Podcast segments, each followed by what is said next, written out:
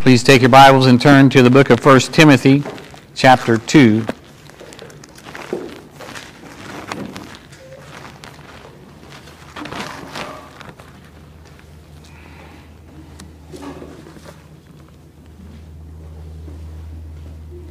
First Timothy chapter 2, we'll read verses 8 through 15. Our, so, our focus verses this afternoon will be verses 11 and 12. This is the word of the Lord. I pray everywhere, lifting up holy hands, without wrath. In like women adorn themselves in modest apparel, with propriety and moderation, not or pearls or costly clothing but which is professing godliness with good works. Let a woman learn in silence with all submission. And I do not authority over a man, but to be in silence. For Adam, then Eve. And Adam was not deceived, but the woman, being deceived, fell into transgression. Nevertheless, she will be saved in childbearing if they continue in faith, love, and holiness with self control. Let us pray. Father God in heaven, thank you again, Lord, for your word. Thank you, Father, that you have not left us to grope about in the dark, to wonder what we are to believe about you or how we are to live before your face, or even the very grave and deathly consequences because of sin. You have not left us, Lord, to wonder what are we going to do about our sinful plight, but you have given to us your Son, Jesus Christ, the living Word, to die, to be a ransom for us, and to be resurrected from the grave, that we too might have a relationship with you through Jesus Christ. And so, Father, we thank you for this time to hear your word read and to hear it preached. And ask, Lord, that you, by your Holy Spirit, will be working in our hearts to make application, cause us to believe and cause us to practice what you have put before us, that we may bring glory to your name. And we ask these things in Jesus' name. Amen.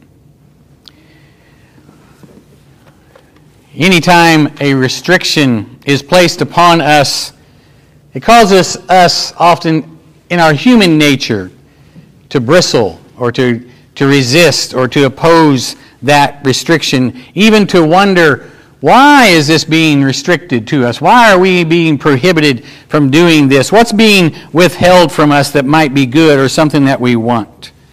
And we look at restrictions as being something negative, something that is depriving us of something good or something that we want to do. Much like a little child who might want to run out into the street chasing a ball that he's thrown out there, and you restrict him from doing so, he may wonder, why are you doing that? because he wants that ball. And getting that ball is a good thing. But he doesn't know the better thing that you are trying uh, to do for him. And as we have just read in Genesis chapter 3, Satan used this same tactic Eve when tempting them. He made it look like God was depriving them of something that they should have or that they would want. That God was withholding something that they deserved to have putting a restriction on them. In 1 Timothy chapter 2 verses 11 to 15 may also look like it is a restriction on women, withholding something from them that they may seek to have. But it is from this passage has been accused of being a, an oppressor of women, a male chauvinist, and seeking to keep power for men alone. And those who follow this passage of Scripture and believe it and put it to practice in their life and in their churches also fall under those accusations. But it closes to us that Paul is seeking the best for women, and not only women, but for the church. He is seeking the best for them, for the whole body of Christ. Last where we saw that, that God considers a, a woman to dress in a particular way who is going to profess godliness, how they should dress, putting on modesty and good works, not dressing for their own glory not dressing for their own attention, but their, their adornment, their dressing would be for the glory of God. And this is especially true in the public worship of God, which is the context in which we find these verses. How we are to behave in the household of God when we meet for worship. What are we to do? And so, dressing, uh, a woman dressing in a godly way is particularly important so that others are not distracted from what we're here for to worship God, not to look at each other, not to evaluate each other, but to worship God. And Paul says that these are good works. That a woman professing godliness, dressing this way, uh, dressing with good works rather than dressing ornamentally, seeking to gain glory for herself, but dressing with the good works that God has called her to do, this is what women who profess godliness will be doing. And so we're looking at this next passage under that same theme women professing godliness. And part of the good works that a woman who is professing godliness, a testimony of faith in God and following God and His Word, part of those good works is going to include what the Spirit is teaching us now in verses 11 and 12. While it is very clear that there are restrictions on women in the household of God, there are also restrictions on men. There are also restrictions on men. They're not said here yet, but they're about to be said in 1 Timothy chapter 3. So I say that not to soften the blow of what Paul is saying now, but for us to realize that each and every one of us in the house of God have restrictions placed on us. Restrictions that are good for us and restrictions that are good for the body of Christ. But here in these, in these two verses, verses 11 and 12, the Holy Spirit is focusing on women in this passage, women who are professing godliness and what they are to be doing, and so we shall too focus on that right now. And I want to say to you statedly that women professing godliness do the good works they are called to when they take up their God given and God blessed roles in the church. Women professing godliness do the good works that God has called them to when they take up their God given and God blessed roles in the church. And I want us to see this uh, through the scripture here in three ways. Women professing godliness will learn. They will learn. Verse 11. Secondly, women professing, professing godliness will learn in silence and submission. Also in verse 11. And then, thirdly, women professing godliness will learn without seeking to be teachers of men and have an authority over men. And all three of those points come right out of these verses, almost word for word. And that's how we're going to look at this passage. So let's first then look at verse 11. Women professing godliness will learn. You might consider me pointing out that statement that women will learn as being a huge understatement or a simple statement. Of course, women are to be learning, we might say.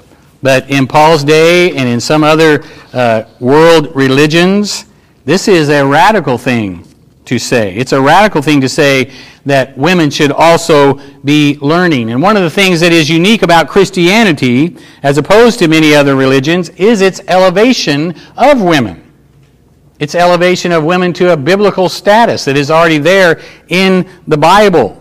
Contrary to what our media here in this country and across the world or in our culture may say, Christianity is a faith that elevates women to a godly status, to the status that God has them.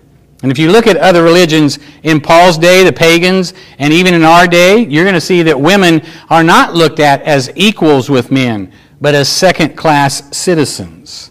For example, in Islam, women are seen as the reason for much sin in a man's life, and they are blamed for that because they are a woman. And, and the, the Islamic men would see her as being the problem for him having a lust problem. And so they cover them. They restrict them in ways that the Bible does not. But in Christianity, we are instructed differently. We do, because what the Bible teaches us, believe in the equal value of women and men. We believe both men, men and women were created in God's image. Man is no more in God's image than women are. And yet, sometimes That is how men treat women, and that is part of the problem. Galatians 3:28 teaches us there is neither Jew nor Greek, there is neither slave nor free, there is neither male nor female, for you are all one in Christ Jesus. And Peter reminds us in 1 Peter chapter 3 verse 7, he tells us that we are co-heirs, speaking particularly about husband and wife there in that passage, but we are co-heirs of the grace of life. We are equal in God's grace, co heirs of the grace of life. And part of the problem in the church, which has reared its head in times past and does now, is that women are treated as second class Christians. And men, if you do this, you're not in step with God's Word. You're not in step with God's Word and what He teaches us about men and women. And if you are doing this, you are missing the point of this passage particularly, and you are sinning against God, against women, and against the body of Christ. So Paul instructs women here in the first part of verse 11, women who are professing godliness, those who are professing to know God and to follow God in this way and how they are to behave in the house of God, that it is a good work for a woman to be learning it's a good work of women professing godliness to be learning. And since we are in this context of how we behave in the household of God, certainly this means to be learning of Christ, to be learning of God's Word and God's will and all that He has for us to learn. It is not just for men. It is not just for certain people to be learning God's Word, but Paul says, let a woman learn let her learn. So I want to say to our congregation today women of all ages, from our youngest to our oldest, you are to be learning. You are to be actively engaged with hearing the teaching and the preaching of God's Word just like anybody else is to be doing. And you are reading so that you may learn. You are to be reading good, proper theological books that you may learn just like a man may learn, that you may learn the truth about God. And the Holy Scriptures are for you to dig into, to listen to attentively to the preaching and teaching of the Word. And this is a good work, and you are called to do it here. Let the women learn. One of many Paul's, one of Paul's many prayers for the church uh, we find in Colossians 1, verses 9 to 12 where he says, For this reason, we also, since the day we heard it, do not cease to pray for you and to ask you and to ask that you may be filled with the knowledge of his will and all wisdom and spiritual understanding that you may walk worthy of the Lord, fully pleasing him, being fruitful in every good work and increasing in the knowledge of God, strengthened with all might according to his glorious power, for all patience and long suffering with joy, giving thanks to the Father who has qualified us to be partakers of the inheritance of the saints in light. When Paul says, For this reason we also, since the day we heard it, do not cease to pray for you, he's talking about all of you all of you, that you may be filled with the knowledge of his will. All of you, that you may have spiritual understanding, so that all of you may walk worthy of the Lord, fully pleasing in him and bearing fruit. And so as Paul states this here in 1 Timothy chapter 2 verse 11 where he says let the women learn. He really means that.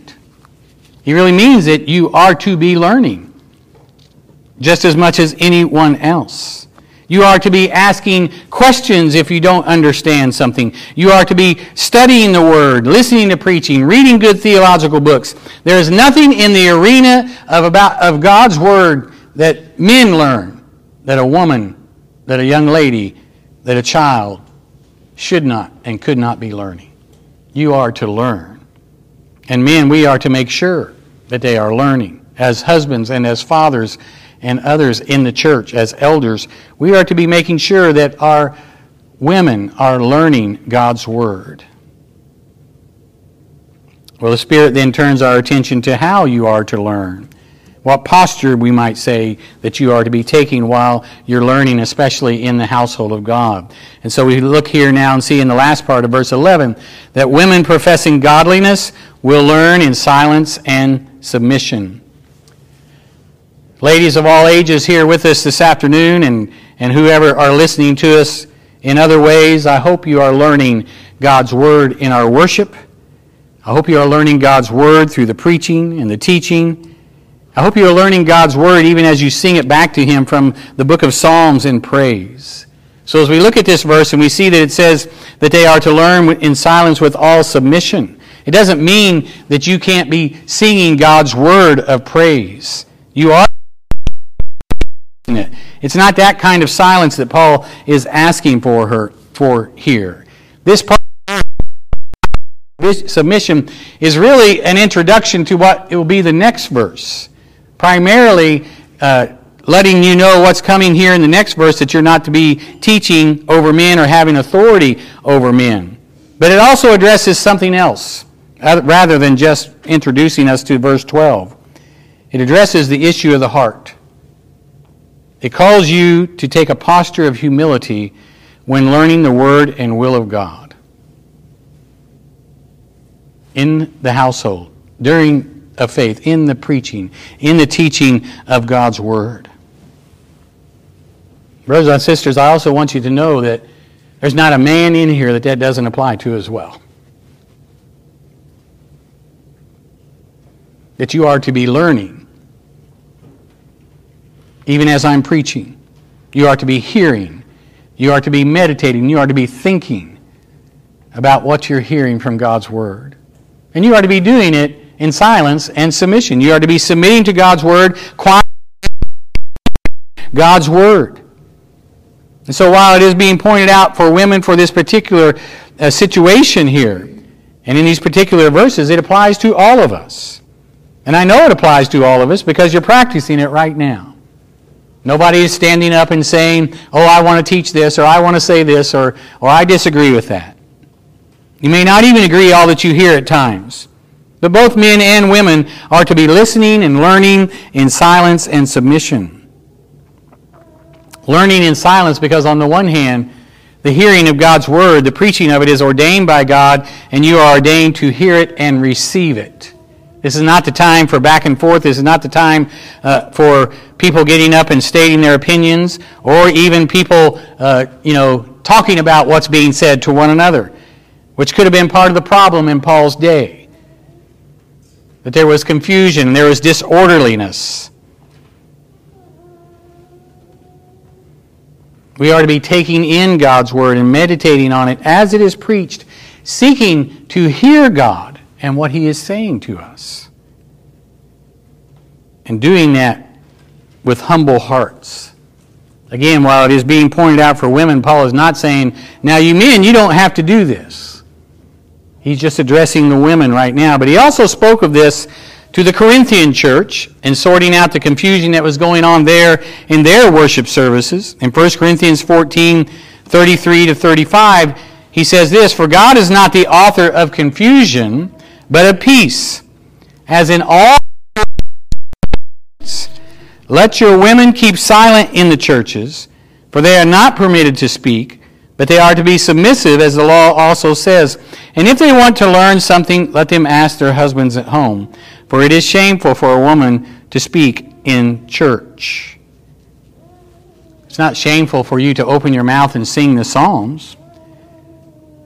What he's talking about is for women getting up and teaching as he is here in 1 Timothy. So this is not just for the Corinthians, not just for the Ephesians, but he says for all the churches of the saints, where Timothy was, where Paul was, where they had ministered, where Titus was, where all the, churches were being formed by the gospel.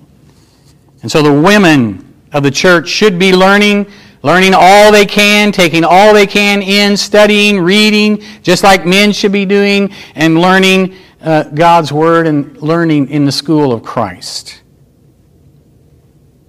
As I mentioned, verse 11 is not only instruction for how the women are to learn in the public worship of, of God, but it is an introduction to more instruction, which we find in verse 12, which the women are to be learning to submit to even what's being said here in verse 12. And in verse 12, we have this women professing godliness will learn all that they can, receive and hear all they can. And they will do this without seeking to be a teacher of men or have authority over them. We now come to this passage, this part of the passage that is somewhat uh, another time in our life where it is a hot button in the life of the church, in the evangelical church world. It's not a hot button because what Paul is saying is not clear.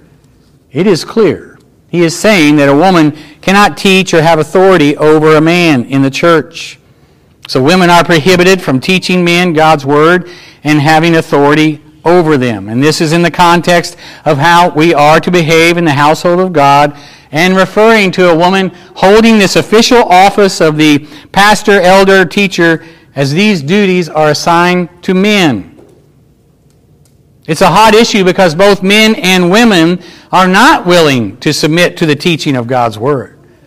and that is really truly the case. This issue of women uh, seeking to be preachers is not just a woman thing. Men are contributing to it because both men and women are not submitting to God's Word. Even what we would call some gospel preaching churches, truly gospel preaching churches, are, are allowing and leading women to be misled about this teaching. They make the claim that if God has gifted a woman to be a teacher, why then would He not let her teach? Why would she not then be able to practice that gift and apply it? And by doing this, they are pitting the Word of God against the Word of God in confusion. And I want you to notice that the Apostle Paul, by women are not allowed to teach. He says women are not allowed to teach or have authority over men. He does say that. But women, in fact, are called to teach. They are to be teachers. The virtuous wife, she and on her tongue is the law of kindness. Just because the Bible prohibits a woman from holding an office like elder or pastor or preacher and doesn't allow her to teach in the worship service of God doesn't mean she doesn't have a role as a teacher. Because we can look at another uh, pastoral epistle from Paul as he wrote to Titus in chapter 2, verse 1 5, that uh, Titus, and this was Paul's instruction to him teach sound doctrine, which includes godly women teaching good things admonishing the young women to love their husbands and children, to be discreet, chaste, homemakers, good, obedient to their own husbands, that the word of God may not be blasphemed. Verse 12 is not instruction about the value of women. We've established that. Women are co heirs of grace. Women are created in the image of God just like men. Women have gifts women are to be learning. Verse 12 is instruction to women and men, not about but about roles and function. How you are to apply those things which God has given you. And so a woman is not to teach men or have authority over them. She is not to be holding the office of pastor or elder. But she is to teach her children. She is to teach other women. This is sound doctrine that both men and women must be submitting to. And men do not have the authority to give women this place or this position to be teaching or having authority over men. And that's the position that some elders, some pastors have taken, that since God has placed them in a place of authority, that they now can give that authority to women and put them in this position. That since God has given them that, they believe they are now the authority. But they are not the authority. They have an authority. And they've been given uh, responsibilities and privileges and things that they are called to do, but this is all under God's authority. Because the church doesn't belong to the elders, The church doesn't belong to the pastor. Sometimes I will hear people say, when they're talking about a certain church, and they'll say, oh, that's uh, Pastor John's church. Well, that's a mentality that says Pastor John is in charge of that church, Pastor John is there, and he's the ruling authority. And we need to not think that way. Because the authority that is given to elders and pastors as office holders is delegated to them from He who has all authority, and that's the Lord Jesus Christ. And so, no pastor or no elder, no group of elders has authority to give something that God has not given in His Word. As I mentioned earlier, I would like our women to remember something else, and the men to remember this as well. That men also are restricted 1 Timothy chapter 3 tells us that only certain qualified men should be pastors and elders. And we're going to see that in a couple of weeks when we get to 1 Timothy chapter 3. Certain men can be elders and pastors, teachers, but not every man. Not even if every man thinks he is qualified or is gifted. He has to come under the, the authority of the church and the examination of the church. Ladies, you have a role in the church. It's a blessed role. You have a different role, a different function than some men, but you have a role, and it's an important role. And show how the gifts that God gives to women are valued. I would just ask the men, can you imagine if our women were not teaching our children? If our women were not teaching other women? If they were not teaching our other young women how to uh, love their husbands and raise their children? What a valued role you have. I think of my role even as a pastor and a preacher. Once a week, basically, on the Lord's Day, and Wednesday if you're there, I get to preach to you and instruct you in God's Word. But what does a woman who is a mother get to do? Seven days she gets to teach her children. Seven days a week, 365 days a year, 24 hours a day. She has this wonderful role of teaching children and teaching young ladies the things of God's Word. What a blessed role. What an impact and what, a, what an important role that you do have. You have a value than what a man has in the church, but you have one, and it is one you should be seeking to carry out. In the role of being a quiet and submissive learner of God's Word, women professing godliness will pursue that wholeheartedly. And here, as Paul is talking to us, you have a, a, role of submitting to the Word of God in that you are instructed not to seek this other function that the Lord has not given you. Because we operate best as Christian people when we operate according to God's way, God's word, and God's will. That is what is best for the whole body of Christ, and that is what is best for each one of us as well. So, your role is not to teach men or hold the office of authority as a pastor or elders, but your role is to teach. You do this by example for your families. You do this by example to people that you may work with, and by the church you attend, and by your words to those in the churches who would say, well, we don't believe that. But even your attendance here at a church that believes this and preaches this is a teaching opportunity. I was uh, just a few weeks ago when I was in Colorado for the installation of one of our pastors. Another pastor and I got on a, uh, a, a, tram in the airport, and a lady across from him uh, started talking to him and so said, uh, "What are you guys doing here?" And he said, "We're here for the installation of a pastor in a church." And he, the pastor said, "Are you a church woman? Do you go to church?" No, I, but I do appreciate the church, especially when they value women. You could see where this conversation was going, and it didn't go very far because we were getting off the tram and getting off at our gate. But you could see where she was heading.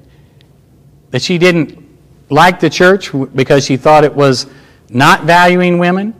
But when those churches did value women and make them equal in function as opposed to just value, then she could appreciate that. Well, I am grateful for the grace of God working in the hearts of our women here and the hearts of our men, just like about modest dress. We don't have a big problem with that from all appearances. But we still must, as we did about that, we must still look at this. We don't have women clamoring to be teachers and women clamoring to be elders. And we should all be grateful for that.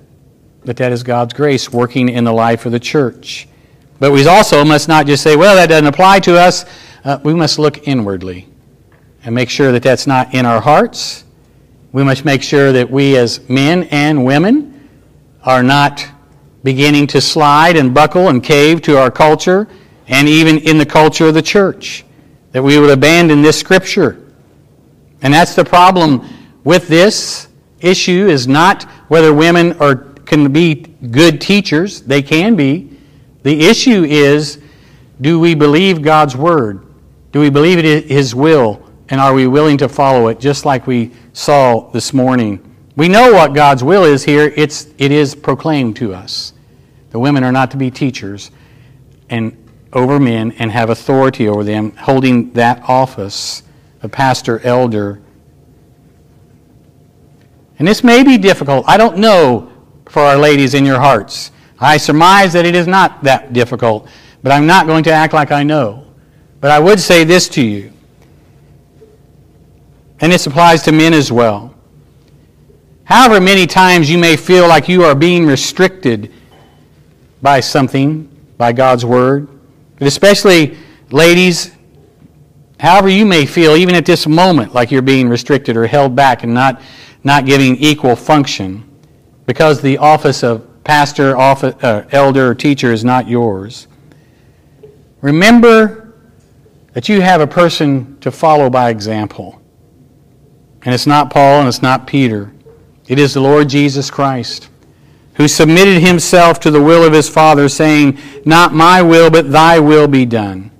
Who, though he was a son, humbly and quietly learned obedience by the things he suffered. He took on more restrictions in the three years that he was living on earth than you will ever take on your whole lifetime. He became sin. He who knew no sin became sin for us that we might become the righteousness of God. And so, pointedly and particularly, I would say, look at Jesus Christ. See what restrictions he took upon himself for the glory of God and for the salvation of his people. And to have that same willingness and that same uh, humble heart as he did. And I would ask you, because this passage, Paul does call out to the ladies, how much are you willing to submit to for the sake of the gospel? How much are you willing to submit to for the sake of the gospel? And men, how much are you willing to value women as Christ did for the sake of the gospel? Ladies, just as you profess godliness in how you dress, and that godliness is a matter of the heart, dressing is a matter of the heart. So is learning and submitting to God's Word and being willing to fulfill the God given role that He has given you and gifted you for, and not seeking the roles or the functions that He has not. This is women professing godliness. So rather than if someone is bristling at this idea of being restricted in role that God has given you in His plan of redemption, Rejoice in the role that God has given you. Rejoice you that it is part of His plan of redemption. You have opportunities with your children and others to bring the good news of Jesus Christ, possibly earlier to your children than anyone else in the world. You and your husband, the parents.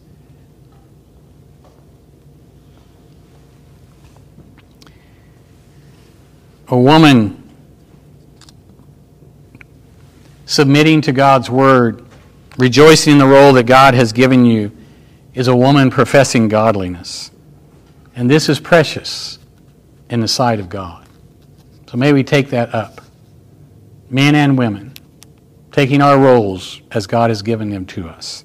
May the Lord help us to do so. Let us pray.